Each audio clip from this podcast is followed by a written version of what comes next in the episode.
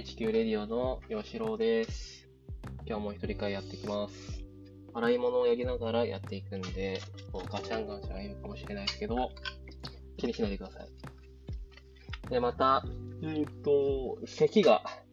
出るかもしれません。で、編集するかしないかもちょっと程度によるかなと思ってます。で、その前々回私が一人会の時にもちょっと咳が出るっていう話をしてたんですけれども、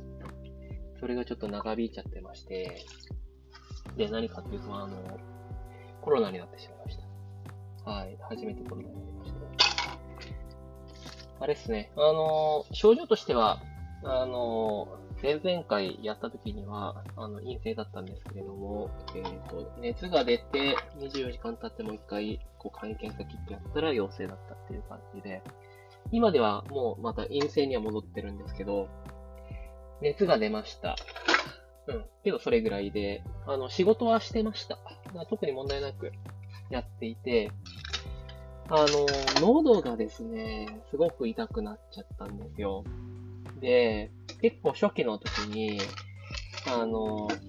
まあ若干熱あったんですけど、まあ全然仕事できるなと思って、あの、仕事やってて、で、お客さんとのリモート会議の時に、あの、いやー、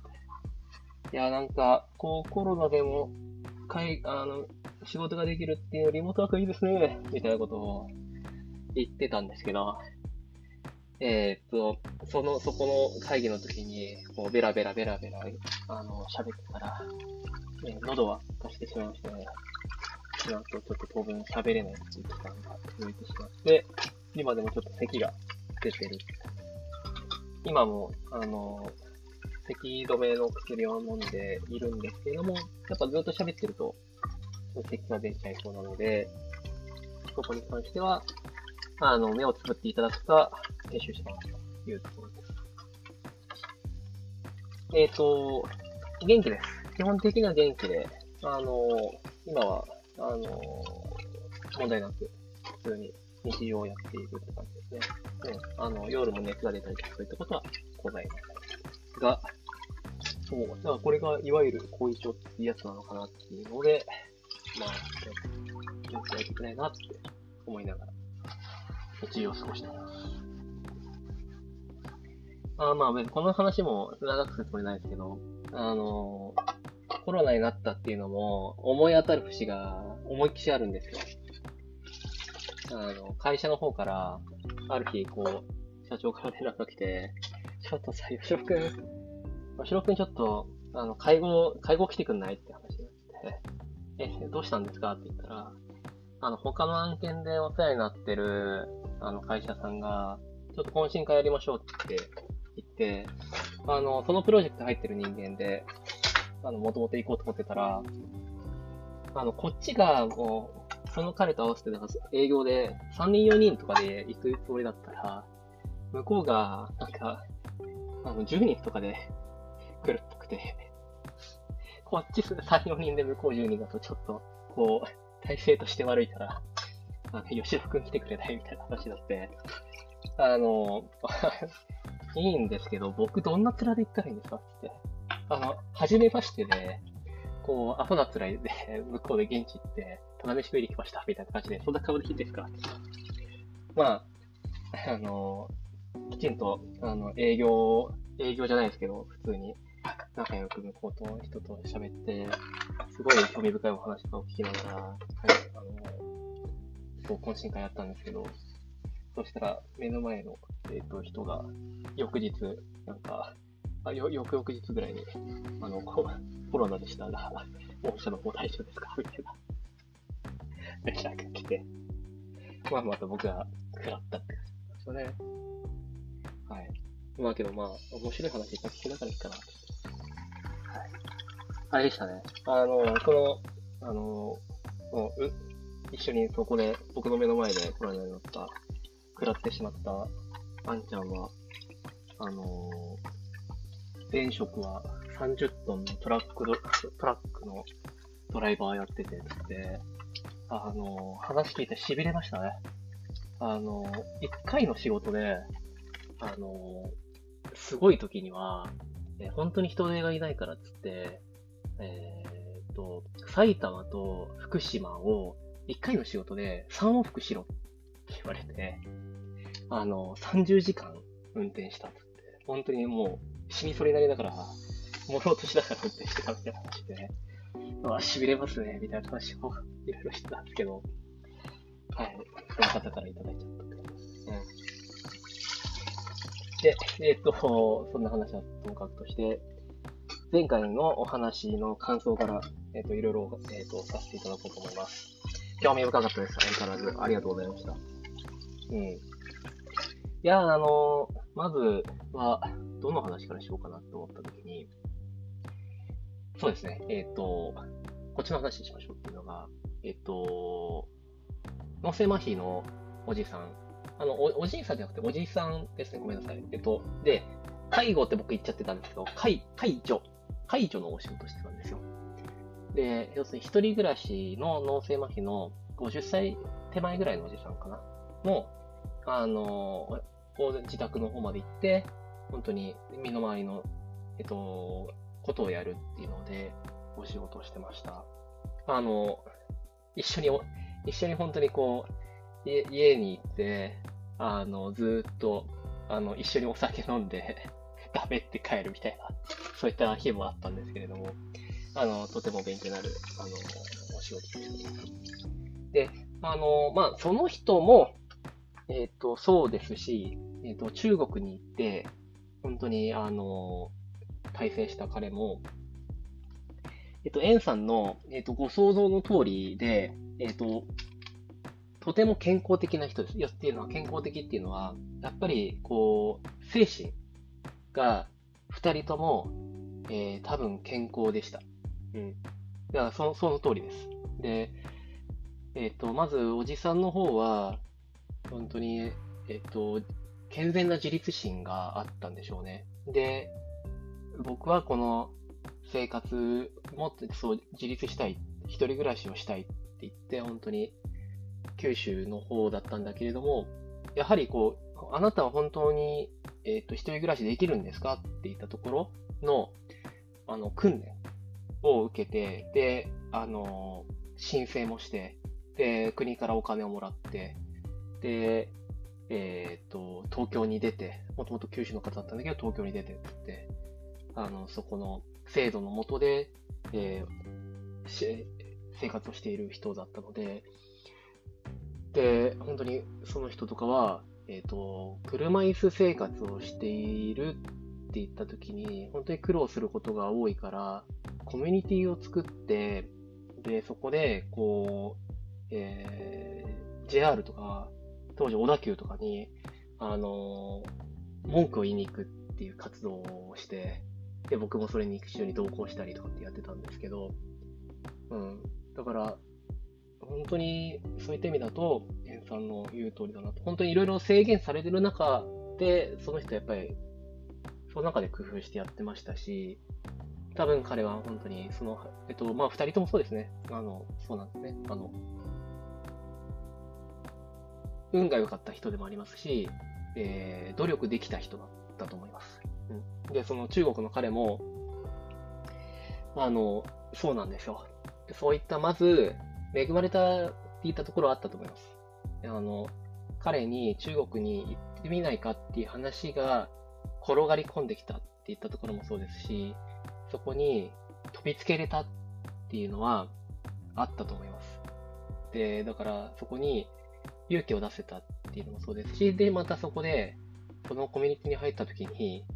まあまあ彼は死ぬ気で頑張ったって言ってましたけど、やっぱ死ぬ気で頑張れた人でもあったので、あの、で、もちろん、えっ、ー、と、結果、えっ、ー、と、多分、言語習得のスキルは高い人だったんだと思います。コミュニケーションとかっていったところはわからないですけれども、えっ、ー、と、で、多分彼は、あの、発達、発達障害的な人だとは思うんですけれども、あの、本当にうまいところをこう、得て、増えてっていったところの、ハンドリングがうまくいった人だと思っていて、うん、だと思ってます。だから、あの、そう、あの、そうな、エンさんのお話を伺ってたときに、ああ、そうなんだろうなって、本当に、この幼少期からの、あのー、出したらこう、こう洗脳に近いような表現になるかもしれないぐらいの、その、なんだろうな、思想への制限だったり、そういう、こう、抑圧みたいなものがあったりすると、本当にこう、手足が、こう、し、思想することに対しても、こう、手足が縛られたような状態であったりとか、なので、まあ、それはもう本当にいろんなところがあると思っていて、うん、それは、あの、大大変っていうか、それは本当に課題ですよね。うん。あと、やはり僕は今日こう、僕が今回この話で気になったのは、あの、そっちが、やはりその、あの、先、えっと、毒親っていうの方が、あの、とか教育とかそういった、あとその環境とか、そっちが課題であって、あの、性質っていうものもすごくそこに複雑に、えっと、入り組んだ、すごいこう複雑な、とても、あの、えっと、近い、近いところにある課題では、問題ではあるんだけれども、より根本的な問題っていうのは、その、その人の、こう、えっ、と、精神的なところの、あの、まずその人が周りの社会的安全性、本当にその人の生まれてきたところの社会的安全性とか、その、心のあり方とかっていうところが、とかそういう教育的なものが問題であって、あの、性質の方は、あの、そうなんですよね。僕的にはやっぱりこう、えっ、ー、と、付随するものあ、混ぜるな危険ではないですけど、ま、混ぜるな危ういっていう。なんかこう本質が、こう課題の本質がこう、えっ、ー、と、ちょっとずれるような気がしていて、あの、よりこう、えっ、ー、と、きちんとこう向き合うものっていうものは、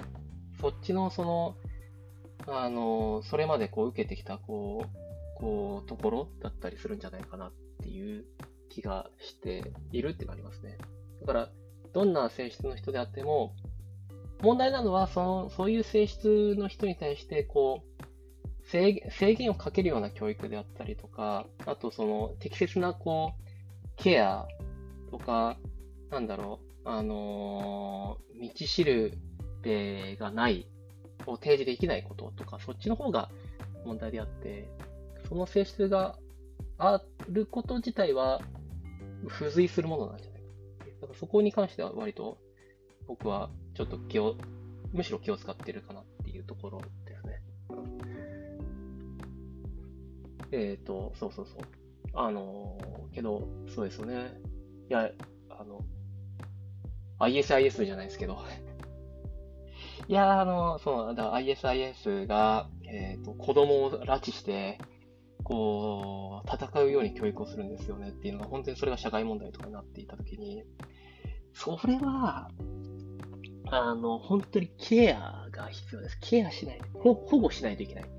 まずそういったところに行ってしまった子供たちっていうのは、何が大事かっていうと、まず保護ですよね。そういった子たちは保護しないといけない。で、保護して、ゆっくりとその、こう、心のその闇っていうものをこう解いていくっていうことが必要なんだろうなっていう。だからそう。あの、いろんな親がいて、で、その中には毒がっていう、あの、ところで、えっと、生きて、そういう環境で生活された方も世の中にいっぱいいてって時には、うん、大切なのは、そっちの、やはり、そうですよね、ケア、ケアで、ケアですよね。保護。うん、素直に保護が必要なんじゃないかなって。だそれは個人の保護じゃなくて、やっぱりそれは、あの、プログラムじゃないですけど、その仕組みとしての保護が必要だよなって、えー、思ってます。どういうのが適切かどうかわかんないですけど、どっちにしろ、あの、うんそ、そのレベルになった時に必要なものっていうのはもう素直に保護なんじゃないかなって感じてますね。うん、僕は。で、えっと、僕の友人の話の方は、方も、あの、ありがとうございました。なんか、ゲンさんに、えっと、お話をしてよかったです。うん、そうですね。あの、エンさんは、いや、まあまあ、エンさんには、こういうふうに、あの、問いかけたらきちんと答えてくれるだろうなと思って、あの、問いかけたんですよ。で、あの、あそこの後ろにあるものっていうのは僕は、エンさんが、こう、カウンセラーとして、こう、対話をするっていうお仕事を、きちんとこう、まあ、もともとそれ向いてる方だとも思いますし、もう覚悟を持ってやってる人なんだろうなっていうふうに僕は捉えました。というのがですね、あのー、まあ、最後の方にエンスさんも少し喋ってましたけど、やっぱりちょっと不毛、不毛、不毛っちゃ不毛なんじゃないかなっていうレベルの話だとも思っていて、うん、ですと。で、えっ、ー、と、うまくつなげれるかわかんないですけど、えっ、と、僕の話、思い出したっていうので、おもあの僕の話をしますと、えっ、と、僕が例えばこうエンジニアになりましたよ、つって。で、エンジニアになる前は卸の仕事やってたんですって言った時に、もうもうなんか残業100時間やってましたよと。うん。で、あの、エンジニアの仕事やっても、やっぱ僕は、僕ちんなんかすごい、あの、えっ、ー、と、スキルがないので、えっ、ー、と、もう前職の勢いのまんまで、もう本当に時間でカバーします。体力でカバーしますよと。いうようなことを言って、あの、まあ、リモートワークもいいことに、こう、いろいろとこう、ちょろまかすわけですよ。鉛筆なめなめするわけですよ。本当は、えー、12時間働いたけど8時間しか働いてませんみたいなことを、こう、本当はちょっと休みの日だったけど、ちょっと仕事してましたみたいなことを、ふと僕やりたくなっちゃうんですね。うん。なんですけど、あの、会社から、あ、ダメよと。あの、吉尾くんダメよと。いや、休んでくださいと。うん。あと、そういう嘘ダメよと。うん。言われる。で、えー、っと、サブロック協定っていう、あのー、そう、残業に上限時間が今は厳しくあって、昔のように、昔って本当10年前とかのように、なんかこう、のんびりとこう、残業ができないんですよね。だからそういうふうに今なってった時に、えっ、と、当時は、あの、なんでじゃいっつって、昔はもっとさ、いろいろしよう、のんびりとしよう、なんかこう、そう、思い、思い出したのが、えっと、残業時間とかがいろいろ問題になって、サブロック協定とかそういうのが、こう、未来的になりますよって言ってた当時10年前の話なんですけど、あの、当時の上司とこの話をしたときに、いや、っていうか、無理だから、つって今残業100時間とかやってるの今それを減らすなんて無理だよって。だって俺これまで何、十何年と、そういう人がね、あの、十何年と仕事してきて、それでも残業が減らなかったのに、これ以上残業減らすことなんてできないよ。無理だって言ってたんですよ。えー、なんですけど、えー、それからもう、えー、たった数年程度で、え残業ってなくなったんですよね うん。あのー、で、そたった数年程度で残業はなくなりましたし、あのー、価値観もガラリと変わって、あのー、今の若い子なんて、あの当時100時間働いてたって言った時に、あ、本当に当時のおじさんっていうのは効率悪い仕事やってたんだな、つって、えー、思ってるぐらいで、で、実際僕はそれも僕、ちょっと思ってますし、いやーなんか、気抜いた仕事やってたんだなーなんて、あの、思ってる側面はやっぱりあって、な価値観とかっていうのも、えっ、ー、と、変わるんですけど、変わると思ったんですけど、いや、な、何かっていうと、あの、まあ、それでも僕、あの、今、えっ、ー、と、エンジニアになって100時間とかっていうのをちょっとやりたくなっちゃうんですけど、僕みたいなのがいるからサブロック協定が必要なんですよね。うん。そう。えっ、ー、と、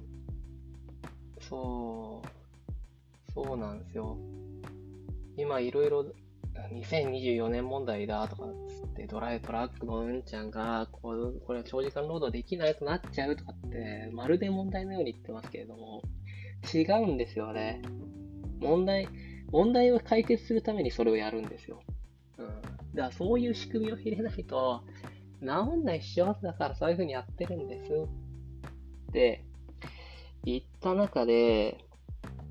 うーんそうだな。その、えっ、と、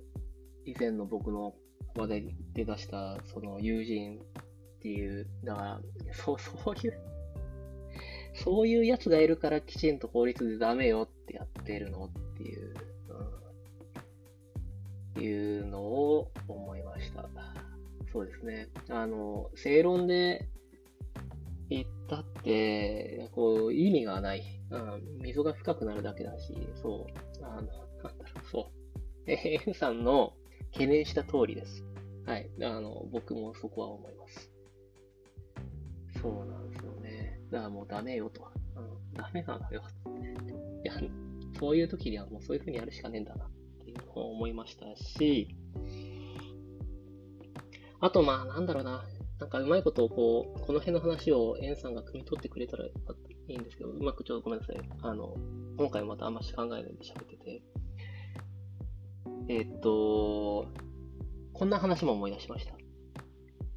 えー、っと、昔大学生の時に、えー、っと、教職を取ってた時代があったんですよ。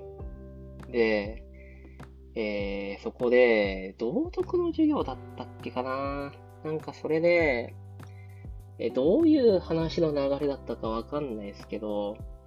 えっ、と、その、おじいさん先生が割と長いこと教師、教員やってるって、教頭ぐらいまでやってた、校長先生とかやってたのかなっていう先生が、客員教授がいろいろ話をしてたときに、えー、子供が、えー、なんで人殺しをしちゃいけないんですか？みたいな、えー、話が出たときになんて答えるか？っていう、そういうなんか、あの、話が出たんですね。で、おっと思って、あの、ちょっと背筋を伸ばして聞いてみたら、その人は、その先生は、僕だったらこう答えますって言って、お前はそんなこともわからないのか？って言うって言ってたんですよ。で僕は、あの、土手ってなったんですよ。何だってっつって。答えてねえじゃねえかよって思いました。思ったんですけど、その後で、あの、なんだっけ、その、学校に行って実際になんか生徒とか見たときに、あーっつって、その時に、あー、あの先生の言いたいこともちょっとわかるなって思ったのもあるんですよね。っていうのが、あの、本当に、そんなこともわかんねえのか、お前は。ってやっぱ言いたくなっちゃうっていうか、うん。うん、まあまあ言いたくなっちゃうから多分彼は言ったし、全然答えになってねえなって思うんですけど、あの、やっぱり、だからそこで、その、えっ、ー、と、なんだ、その、学校に、こう、なん、なん、なん、なんて言うんでしたっけあの、こうテスト的に行くやつ。あの、忘れちゃいましたけど、そこに行った時に、ああ、なんかそう、そんなこと言うクソガキ相手してらんねえなって思って僕は学校の先生やめたんですよ。うん。いや、もちろん、あの、基本的には僕のスタンスっていうのは、誰とでもこう相対峙して、最初から最後まで徹底的に話をするっていうのを、そのスタンスというか、そういう、えー、ありたい姿としてあるんですけれども、あの、エンさんのお話を伺ってた時に、あの、僕が先ほど言った、あの、覚悟を感じたっていうのはそういうので、うーん、いや、そうですね。きちんとエンさんは、あの、相対峙して、きちんとこう、相手が何を考えてって言ったところまで、こう、聞いて、回答する。まあまあ、それが仕事でもありますし、きちんと寄り添うっていう仕事をやり遂げようとしている人なんだなって思、思いました。うん。あの、やっぱ僕はやっぱそこまでプロフェッショナルでは、あの、そこのまでのスタンスにはなれ、なれねえかもなってちょびっと思ったっていう。うん。で、そうですね。だからあの、そう。で、えっと、今日、この後、正しくない先輩のお話もするんですけれども、今回それで、あの、私のスタンスっていうのも、より一層こう明確になるんじゃないかなと思ってるのは、うん、そうですね。そう。えっと、その僕の友人とはまあ仲もいいですし、あの、好きなやつだし、あいいんですよ。だけど、あの、僕は、もしかしたらある一定のところで、それこそ本当に正論とかで、あの、通じないってなった時には、あの、切り上げるかもしれないですね。で、あと、やはりその、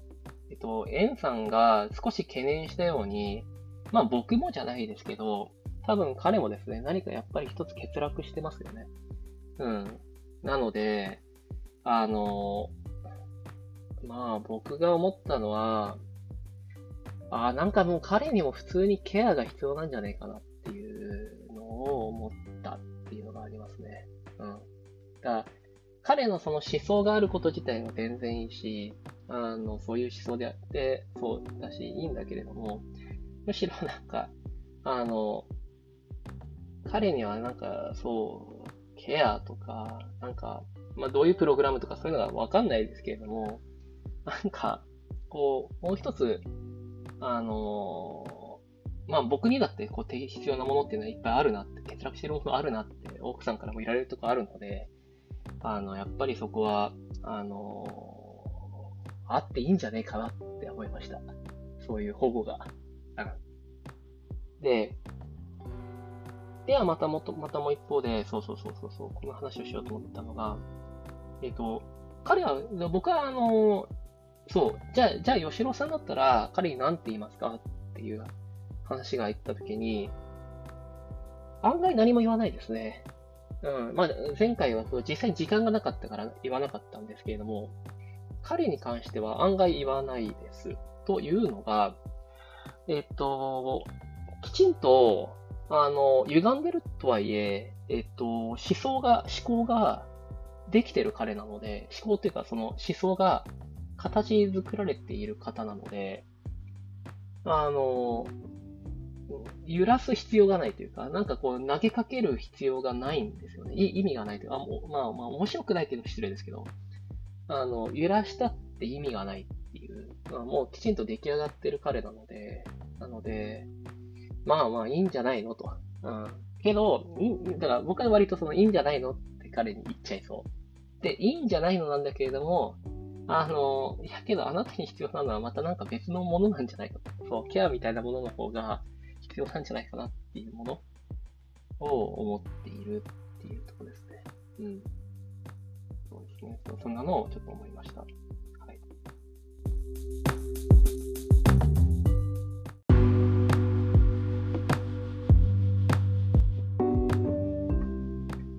はい。えっ、ー、と、後半です。えっ、ー、と、まだ言及してなかったのがあったので、えー、っと、あれについても喋ってみようと思いますっていうのが、えー、っと、こう、舐められてるぞ、お前らっていう話を前回したんですけれども、一つちょっと説明が、あの、圧倒的に足りていなかったなと思って少し反省してます。あの、秋元康を入れたのが悪かったなって思ってるんですけど、えっと、私、えっと、まずはそうですね、あの、えっと、えっと、明記したところでもあるんですけども、えっと、文化として、文化に対して違和感を持っているとか、そういう話ではまずございませんと。私がですね、えっと、言いたかったのは、トップランナーはいいんですよ。トップランナーは、きちんと悩み抜いて、苦労して努力して、いいものを作っているから、いいんですよ。だからトップランナーの話ではございません。えっと、やっぱりトップランナーじゃなくて、まあ20番手、30番手とかにいるような、派生ビジネスの人たちのところっていうとイメージしやすいかなと思ってます。うん。だから、そう、あの、よ、まあ、大きなマーケットっていうものがあったときに、あのー、おじさんたちがですね、こう、近寄ってくるわけですよ。で、その時に、あ、なるほど、ああやったら売れるんだな、つって、あの、小金だったり、そういうのをそう稼ぐって言った時の、あの、そうその業界を支えているファンであるならば、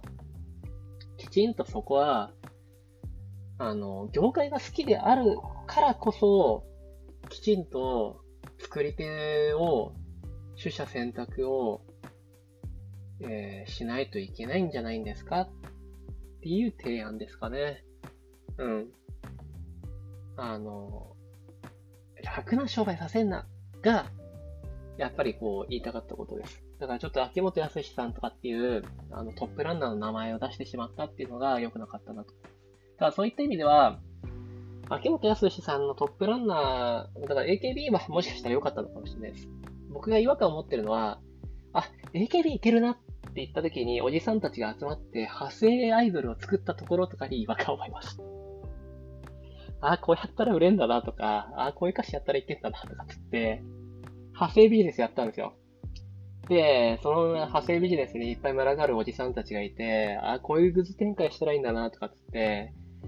あの、やった時に、本当にそのグッズとかっていうのも、あの、何個売ったら原価償却できるっていう、それだけのビジネスなんですよね。うん。で、本当に、あ売れたから OK だね、みたいな、そういった。だから、あの、もちろんファンだってバカじゃないから、愛がない商品には基本的には飛びつきませんよって言うんでしょうけれども、にしてももう少しなんだろうな、なんか、うーん、もっと、もっと作り手に対して、あの、愛があるから、愛があるんだったら厳しい目であってほしいなっていうのの問題提起ですかね。うん。っていうのはあります。そう、だから、だからジャンプとかっていうああいうトップランナーはいいんですよ。本当に工夫して、作り手の作家も編集者もすげえ苦労してやってると思うんですよ。で、厳しくて。売り上げダメだったらもうダメよっていう、そういう本当に厳しい世界の中で、どうやったらり上げを伸ばせれるかつって、新しいものを作ってるとは思うんですけれども、そうじゃないところですよね。本当に掛け算の商売。ああ、このジャンルとこのジャンルをやったら、なんかうまいこといけそうじゃねえとかつって、まあまあこれぐらいやったらいけっしょ、みたいな。もう異世界のあの、本当にもう、使い古されたやつ。だけど、なんか、本当に、あなんかまあまあ、これぐらいやったら、あの、これぐらいのブスが硬いからいいんじゃないですか、みたいな。いやーもう、そんな商売を許すなよ。って思っちゃう。思っちゃうな。思っちゃう。で、あの、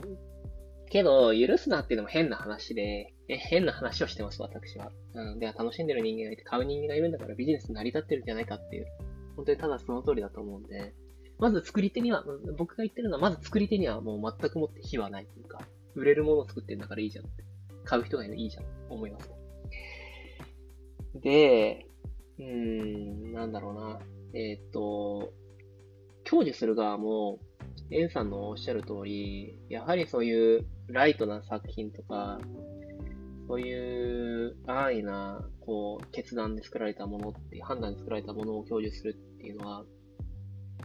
あの、その時の状況でもあると思いますし、僕もそのライトな判断で作られたものを享受することっていうのはあります。だから全部が全部そういうものではないですし、すべては程度問題だと思ってるんですけど、なんすかね、別人いいじゃねえかっ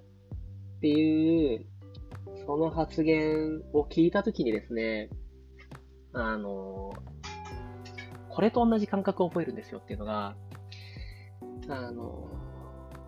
情報弱者の人が、あの、情報商材に、えー、騙されて、ちょっと高いものをつかまされた後で、そのあんちゃんが、いや、いい夢見させてもらったから、いいです。っていうのと、あんまし変わんない気がしていて、うん、お前騙されてるぞって、うん、なんか、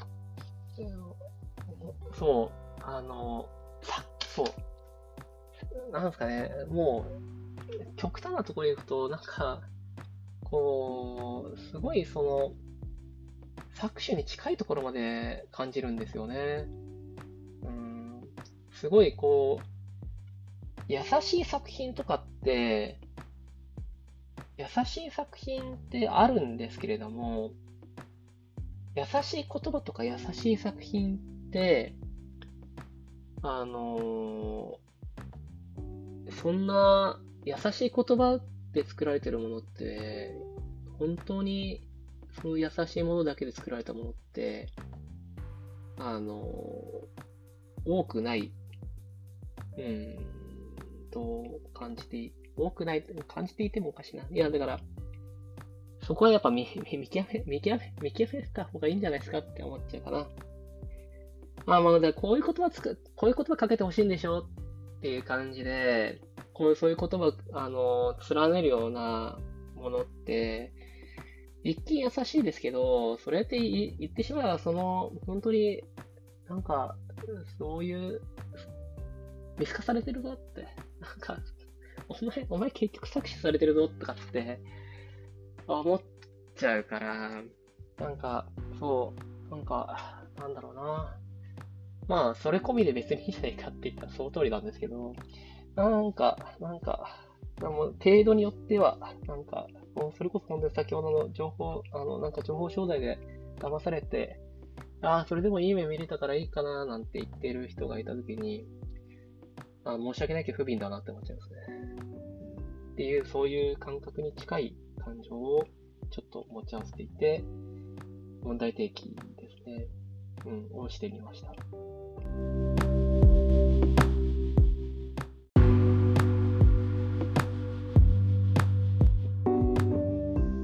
こんにちは、鈴木です。えっと、ちょっと咳も出てしまったっていうのもあるんですけど、日をまたいで言いますと。で、前回どんな話をしたっけなっていうので、ちょっと引き直してみたんですけれども、あの、あれでしたね。あの、あそこだけ極端でしたね。いきなり、あの、ISIS の話。はい。あの、あ自分の頭の中では割と繋がってるつもりだったんですけど、さすがにこう、極端だし、あの、急に出てきたよなっていう気はしています。で、はい。あの、いきな、あそこで、本当に ISIS の話っていうのは、えー、本当に極端な話をしました。はい。なので、あ、あれとこれと、えっ、ー、と、なんだろう、その、ドクママと ISIS の拉致、教育っていうのを同じステージで話すっていうのは適切ではないとは思うんですけれども、あの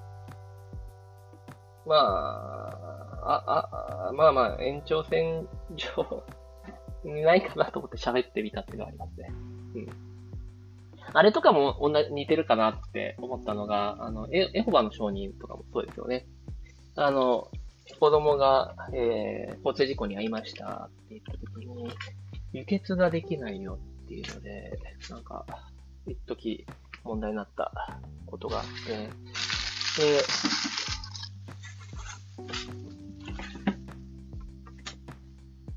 まあ、だからもう、えっと、親が、あの、エホバの商人、ゴリゴリのエホバの商人の信者で、あの、輸血しちゃダメよっていうことだから、あの、子供にちょっと宗教上の理由で、輸血させらんないですっていうので、その子は亡くなってしまいましたと。で、一応その、当時、そういう社会問題になって、あの、記者会見もされてるんですよね。で、そこの記者会見で、確かその、えっ、ー、と、あの子はきちんと、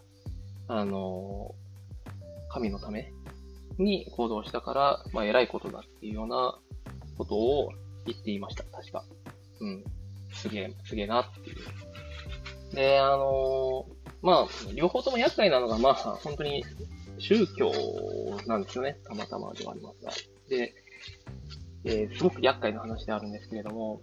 あの、まあ僕がここで 話を挙げたっていうのは、極端な例ではあるんですけれども、ややはりその、あの、イエスが、まあ、こういう経典だから、あもう本当にルールがそれだからって、そういう風になってしまったら、それ以外の選択肢はないっていうのは、それは本当にあり得る話なんだろうなと。で、言った時に、まあまあ、僕なんかは、別に、あなたがそれに感じがらまになられるのはいいんじゃないのっていうのは思うんですけど、自由ですか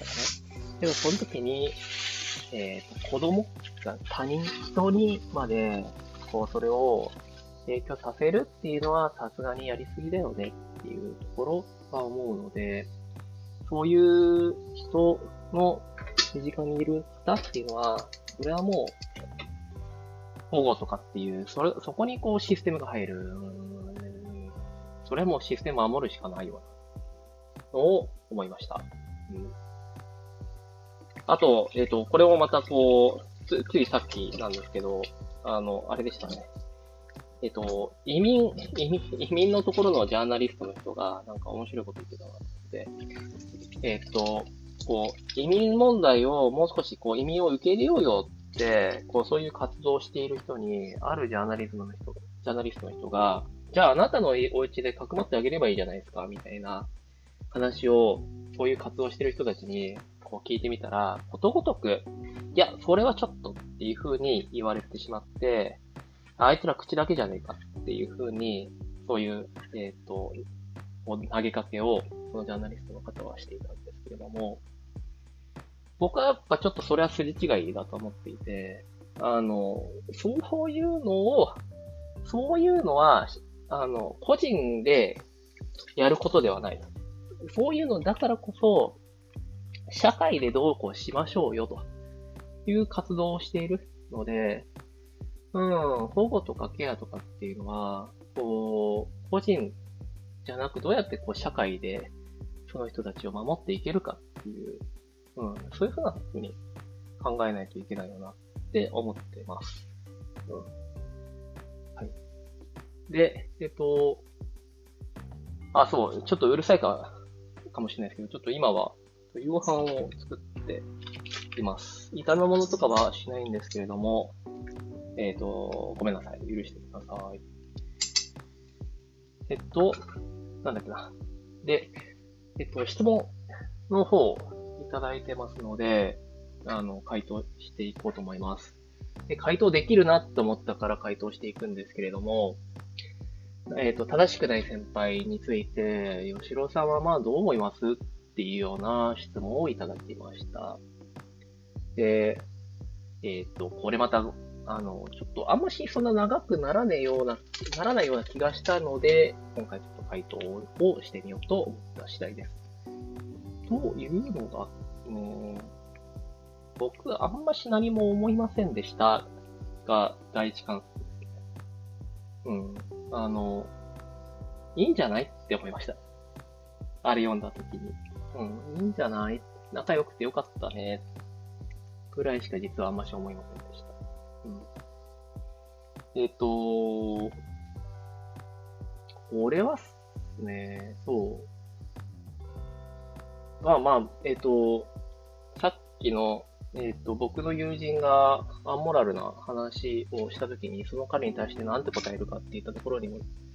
近づく、あの、近いんですけれども、あの、僕の考え方は基本的に、あの、その人間が一生懸命考えて決めたことに対してはですね、あの、それを尊重するしかないって思ってるんですよ。で、あのそうですね、思ってますと。で、問題なのは、例えばその、今からこう自死をしてしまおうとか、すごい心をこう苦しんでいる人とか、で、何よりその年齢が若い人っていうのは、あの、思考の手順っていうのがうまく組めてない、取れてない。その手順が、こう、順繰りになってしまう。なんか、こう、自分の中では一生懸命こう、考えているつもりなんだけれども、全然こう、思考がこう、深くいっていないっていうことがあったりとか、こう、ちょっと短絡的な思想に、こう、行ってしまうっていう、どうしてもそれはえっ、ー、と、傾向っていうのはあると思っていて、ちは問題だと思うんですよ。だからそういうふうに、あの、あの、なんだろうな、自殺がいいとは思わないですよ。自殺してしまうことっていうのは悲しいことですし、あの、まあ私はその、キリスト教じゃないので、あの、あっちの宗教だったりすると、あの、自殺をするっていうのはこう地獄に行くことだって、あの、映画コンスタンティンで、あの、怒られてたりしてましたけども。そうですね。だから、あの、で、その考え方も、僕はキリスト教じゃないんで、で、ないですけど、わからなくもないんですよ。あの、自殺っていうことは、なんだろう、素直に、その単語だけ聞いたときに、とても悲しい気持ちになりますし、身近な人とかが、こう、えー、自殺になったとか、身近な人じゃなかったとしても自殺になったっていう話を聞くっていうのは、すごく悲しい気持ちになります。だし、だから、自殺を、えっと、は、なるべくこう、減らせる、減らしていくような世の中に、えー、なっていくべきだって思ってます。思ってます。が、それでも、そうなんですよね。だからそういう自殺をしてしまう、今からして、するっていうことをやっぱ考えてしまう人間は、あの、なんだろうな。一旦やっぱり、こう、保護、保護できるんだったら保護するべきだと思ってます。うん。で、保護して、そういうケアすることで、自殺しないっていう選択肢が生まれるんだったら、あの、そういうふうにするべき。社会、社会としてそういうふうにするべきだとも僕は思っております。なんですけど、うーん、けど、そうですね。あの、奥さんの話をすると、あの、彼女は案外こう結構死にたい人らしいんですよ。あの、ちっちゃい時からずっと。で、行動に出ようとして、うまくいかなかったっていう感じの人らしいんですね。で、あの、今でもずっとぼんやりと死にたいんですって。ぼんやりとずっと死にたいんですって。いや、それはもしかしたら、こう、簡単に解消できるもんじゃないのかなって思っていて。で、えっ、ー、と、例えばですよ、うちの奥さんが自殺した時に、まあ僕はどう思うかっていうと、まあいいんじゃないのって思う気がしてます。はい。もう仕方ないですよ。だから、まあ僕はその、彼女、あの、もちろん悲しいですよ。そういうことが起きたならば、悲しいですけれども、僕は彼女のことを信頼してますので、その彼女、彼女が一生懸命彼女の頭で考えて悩んで、あ、もう死ぬしか方法はねえなって思って、で、それで行動に出て死ねたのならば、まあまあ、それに対して何も言えねえなっていう感覚でいるので、うん。ですかね。だから、こう、うまく死ねてよかったっすねってちょっと思ったかな。今回のやつに関しても。うん。で、そう。で、まあ、A さんの言う通り、あの作品の作者が、あの、そのジャンププラスっていう、それなりにこう読まれる人たち、読む人たちが多いこうところで、どういうポリシーで作っ、あれを作ったのかなっていうのを、テキストベースでもいいので読んでみたいなとは思いました。だから例えば、あの作品の最後、このあの、あのオチがあった後で、なんかこう、な、何を考えたかっていうのが、こう、100文字、200文字程度でもあったならば読んでみたいっていうのは、えー、思いましたかね。うん、思いました。思ってます。けど、あの、やっぱ、ちょっとまあ、この話は若干こう、エンさんにするの心苦しいところもあるんですけれども、あの、あんまし、その、あの作品を見て、その、自殺幇助になるのかなっていう感覚でいます。うん。なんか、その自殺したい人ってそんな感じなのかな。あ僕、まあ僕はましわかんないですけど、なんか割とその、こう、こう、こうまあ、まあわかんないですね。そう。だから、そう、そんな感じですね。で、そう、まあ、あ、そう、そう、あの、そう、今回、えっと、僕がその、こう、アンモラルな友人の発言に対しても、まあ似たような考え方を持っているんですけれども、あの、その、どんな結論であれ、えー、その人のこうスーパーコンピューターがは弾き出した、あの、計算結果が、えー、あるようであるならば、で、それに従いたいっていう、従うっていう決断をして、それを行うんだったら、僕は基本的に何でもありだと思っているんですよ。で、えっ、ー、と、それ自体は全然ありだと思っていて、だからも問題があるとするならば、あの、計算が間違っているとかそっちの方が問題であると思っていて、あなたきちんと計算できないでしょって、だからその、あなた今計算したら、どんな簡単な計算も間違えるよっていう人とかに計算をさせないようにするとかっていう方が大事だと思っています。だから、あの、何度計算してもやっぱ死ぬしか方法ねえなってなって、それ知りたいっていうんだったら、あそう、あの、殺人とかっていうそういう他の人に影響を与えるものとも、やはり、あの、あの、加害、えー、加害って意味ですね。あの、されると寂しいっていうのは変わりないんですけれども、あの、加害っていう、加害性が低いことなので、うん、で、しかも、もう、そうですね、そう、そこの決断は割と尊重するかなって思いました。安楽死、安楽死とか、もう、同様な考え方ですよね。あの、やっぱり考える、議論の余地はいくらでもあると思うんですけれども、日本だと安楽死が選択できないので、えー、死にたい人が、きちんとこう病気とかで、あの、きちんと無法でこう診断された人間、きちんとあなたはこう安楽死を制度しても大丈夫よ人間が、向こうで安楽死を遂げるっていうのも、いやもうだからその選択をするってこうなったならば、もうこれは、これはもう仕方ねえよなって、はい。割と思ってます。うん。だから、あの、僕はもう徹底的にその人の、いやその人の意思を尊重するですね。徹底的に尊重する。うん。から、あの、私の、お命題っていうのは、あの、その、その計算、本当にやってるっていう、あの、疑疑問を投げかけること。で、あの、一回こう、いや、ちょっともう一回計算し直してみてよ。って言って、いやいや、もうこれ何度計算しても、この計算しかならないんですってなっていったときには、まあまあ、それでもまあ保護っていうものができるんだったら保護でもいいんですけれども、その人間がもう、なんだろう、あの、頭もクリアで、計算も、計算方法も一見まあ、間違ってる感じは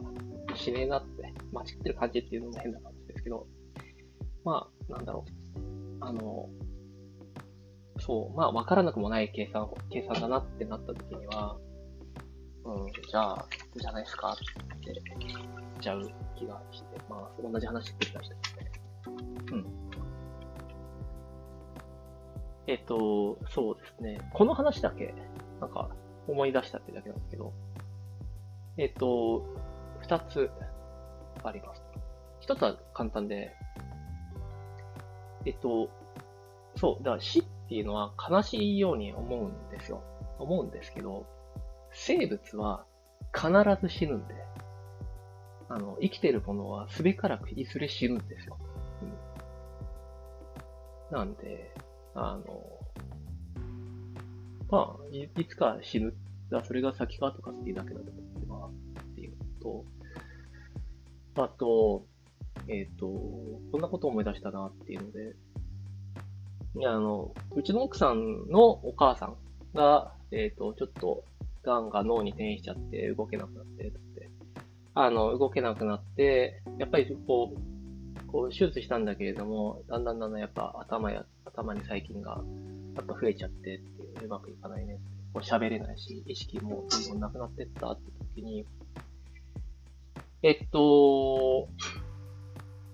あ彼女はちょこちょこ病院に行ってたんですよ。で、ちょっと今日が山かもしれないですねって言って、えー、っと、ああ、そうですかって言って、で、夕方ぐらいに、あ、落ち着いてきましたね、って。ああ、はい、わかりました。じゃあ帰ります。って、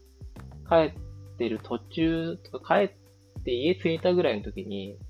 あの、ちょっと急変しましたって言って、えー、えー、と、病院に向かって、病院着いた時には亡くなってたんですよ。で、その時に、彼女が言ってたの面白かった。ああ、なんかぽいなって言ってたんですよ。ああ、彼女らしいわ。で、あのまあ、もちろんその意識とかそういうのはないですし、それは彼女がそういう風に感じたっていうだけの話ですけれども、いや、あのた、そう、確かに、えっ、ー、と、義母、えっ、ー、と、彼女のお母さんは、あんましこう、こう、見取られて死にたいって思うような人じゃなかった気はするんですよ。うん。の時に、あの、誰も見とんないで亡くなったっていうのが、あ、そう、やっぱもうそう、ああ、なもうか、彼女らしいなって、なんかさい最後の意地を、そう、最後の意地を感じたなっていう。ああ、そっか、つって。あの、旦那さんも、旦那もいなくて、で、娘もいない時に亡くなった。うん。っていうふうに、ああって言ってて、うーん、なんか、そういうのに近いものを思いましたね。そう、だから、あの、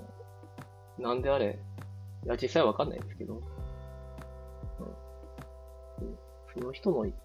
思は徹底的に尊重したいかなって思いました。うん。回答になってるのかな。なんかもう少しちょ、ちょっと聞きたかった話とはちょっとずれてるかもわかんないんですけれども。あの、そうなんですよね。えっと、ジャンプラだと確かに珍しいのかもわかんないですけど、あの、サブカル系の漫画だとよくあるテーマだと思っていて、あの、サブカル系の漫画だったり、日本映画だったり。で、今回、あ、なんかそんなのあったよなっていうので、あの、奥さんにちょっと聞いて、ああ、そうだ、なんかありましたね、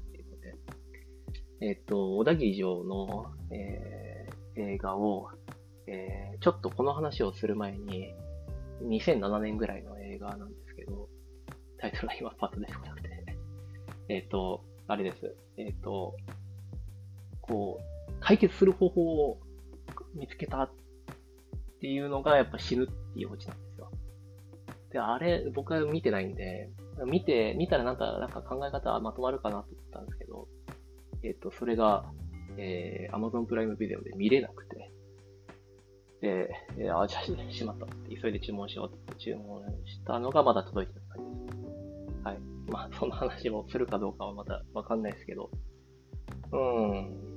そうですね。そう。自死っていう、だ死ぬっていうことはもうもう究極のテーマですけれども、割と僕は単純だったなっていう気はしてます。うん。で、えっ、と、で、質問です。で、えっ、と、質問、ちょっと、えっ、と、重い、重い、重いっていうのは、えっ、と、また、えっと、え、エンさんから、あの、読み切りをいくつか毎回こう、紹介してもらった時に、ちょっと長めの読み切りでちょっと負荷多くてごめんなさいって、あの、言ってもらってるんですけど、僕、全然、そんなのより、以前なんて、こう、えっと、おしゃれ手帳13巻全部読んでくださいっていうような そういった依頼をしてるぐらいなので、あの、全然大丈夫です。そっちの方は、あの、エンさんからもらう方っていうのは全然ボリュームは大丈夫だと思ってて、で、僕からの今回の依頼としては、えー、読み切りではなくてですね、漫画読んでほしいんですよ。っていうのが、えー、っと、何は金融道の第1巻をちょっと読んでほしいなって思ってます。で、なんか Kindle で第あの3巻まで無料なんですよ。はい。なので、すいません、ちょっと見てもらえたら嬉しいです。1巻読んでもらえたら嬉しいです。で、結構、あの、それなりに体力を使う漫画なので、えっ、ー、と、今回これのことについて、えっ、ー、と、回答しなくても結構です。はい。えっ、ー、と、ここまで今回私が喋ったことに対して、なんかいろいろ感想とか喋っていただく。でも、もう多分十十分なボリュームになる気もしてます。で、あのー、今回この、なにわ金融道っていう1991年とかなのかな？の映画、えっと、漫画を紹介するのはですね、あの、奥さんに、あの、何は金融道面白いよって見てもらったら、あの、ハマってくれたんですよ。気に入ってくれたんですよ。で、えっと、僕はですね、あの、何は金融道小学校の時読んでました。あの、もちろんわかんないものは多いですけれども、何は金融道小学校の時から読んでて、あ、面白いなって思って読んでました。で、あの、こう、人がですね、こう、ゆっくり、こう、こう、堕落していくっていう、そういう様とか、人ってこんなにもこう、こう、普通に、こう、平気で嘘をつくんだなとか、あの、最近の漫画だと、牛島くんがありますけれども、牛島くんも勉強になりますけど、牛島くんは割とあの、暴力性が強い漫画なんですけど、あの、何わき誘導の方は暴力の方は少ないんですよね。けど、暴力の方は少ないんですけれども、あの、こ